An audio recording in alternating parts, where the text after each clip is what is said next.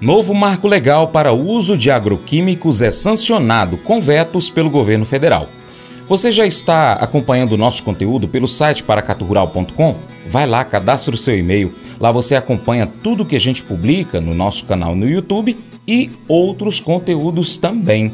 Marque lá, anote o seu e-mail para a gente poder estar tá enviando para você por e-mail as, as novas publicações. Notícias do Senado. Governo federal sancionou o novo marco legal para uso de pesticidas. A legislação quer dar mais agilidade para pesquisa, registro, uso, importação ou fabricação dos produtos.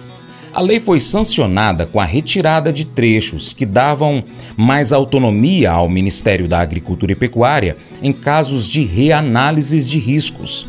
O veto atingiu também a criação da taxa que teria os recursos destinados à fiscalização e ao fomento da inovação no setor agropecuário. Bruno Lourenço traz mais detalhes para a gente da Rádio Senado. O projeto de lei que moderniza a legislação sobre os agrotóxicos ou pesticidas levou mais de 20 anos para ser aprovado por deputados e senadores. Entre as mudanças implementadas pela agora lei estão a definição de prazos para a liberação do registro, de 30 dias a 24 meses, e facilidades para a importação no caso de emergência sanitária e para a utilização de defensivos biológicos produzidos para uso exclusivo em lavouras próprias. O relator no Senado, Fabiano Contarato, do PT do Espírito Santo, ressaltou que a proposta aprovada pelo Congresso Nacional não era perfeita, mas representava um avanço. Nós temos que entender que esse projeto vai contribuir para que nós tenhamos uma sociedade com geração de emprego, nós temos um fortalecimento da agricultura, mas também preservando a pauta ambiental. A lei foi sancionada com vetos que retiram atribuições do Ministério da Agricultura e Pecuária e repartem decisões com órgãos de saúde e meio ambiente em casos de reanálise de riscos e alterações de registro. A Presidência da República também vetou a criação de taxa de avaliação e de registro, que teria os recursos destinados à fiscalização e ao fomento da inovação no setor agropecuário. Outro trecho vetado dispensava os fabricantes de gravarem na embalagem de forma indelével, o nome e a advertência para o não reaproveitamento do recipiente. Deputados e senadores podem derrubar os vetos em sessão conjunta do Congresso Nacional. Da Rádio Senado, Bruno Lourenço. O deputado federal e presidente da Frente Parlamentar da Agropecuária, FPA, Pedro Lupion, criticou os vetos impostos pela presidência da República e disse que irá trabalhar para a queda deles. Bom dia, quinta-feira, 28 de dezembro, deputado federal Pedro Lupion, presidente da FPA.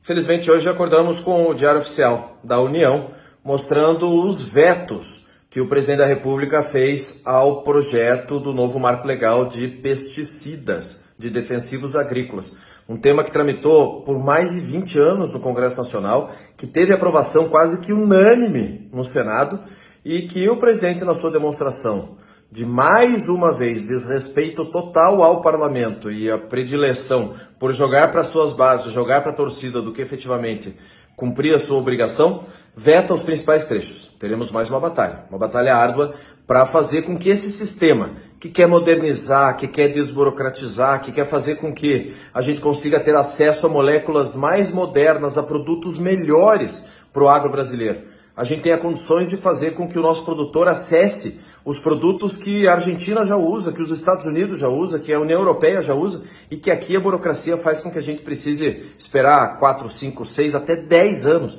para que eles sejam aprovados.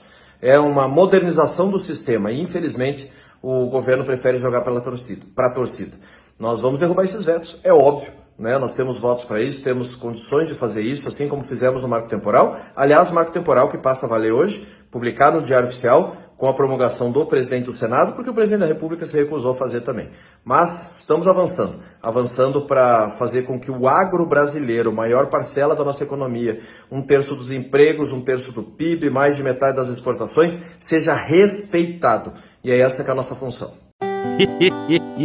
Mas eu vou dizer uma coisa pra você, viu? É, se quiser colocar propaganda sua aqui nesse programa, ó, eu vou dizer um negócio, você vai ter um resultado bom demais, senhor. É isso mesmo, é facinho, facinho, senhor. Você pode entrar em contato com os meninos ligando o telefone deles. É o 38, é o 991810123. Bem fácil. É muito bom porque aí a sua empresa vai sair dentro de um programa que é ligado aí ao homem para a mulher do campo. É nós que vai estar tá assistindo e também vai ver sua propaganda. É bom ou não?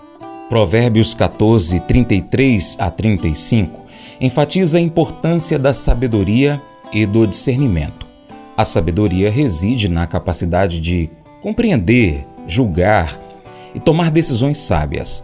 Além disso, a integridade é um traço crucial, pois a desonestidade e a corrupção minam a autoridade e a confiança de um líder. 2 Timóteo, capítulo 2, verso 15, nos encoraja a buscar a aprovação de Deus através do estudo diligente das Escrituras. Isso não se aplica apenas a líderes religiosos, mas a todos os que desejam ser líderes íntegros. A compreensão da verdade e da justiça é um alicerce essencial para liderar de maneira sábia e reta. Unindo essas duas passagens, nós percebemos que a liderança eficaz requer sabedoria, discernimento e integridade. A busca pela verdade e a compreensão da justiça são fundamentais para liderar com sucesso e servir aos outros de maneira digna. Esse devocional faz parte do plano de estudos Sabedoria em Provérbios do aplicativo bíblia.com. Muito obrigado pela sua atenção, Deus te abençoe e até o próximo encontro. Tchau, tchau.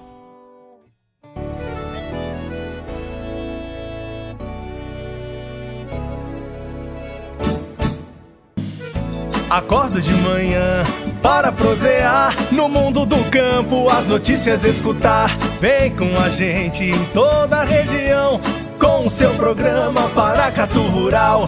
Tem notícias, informação e o mais importante, sua participação. Programa Paracatu Rural.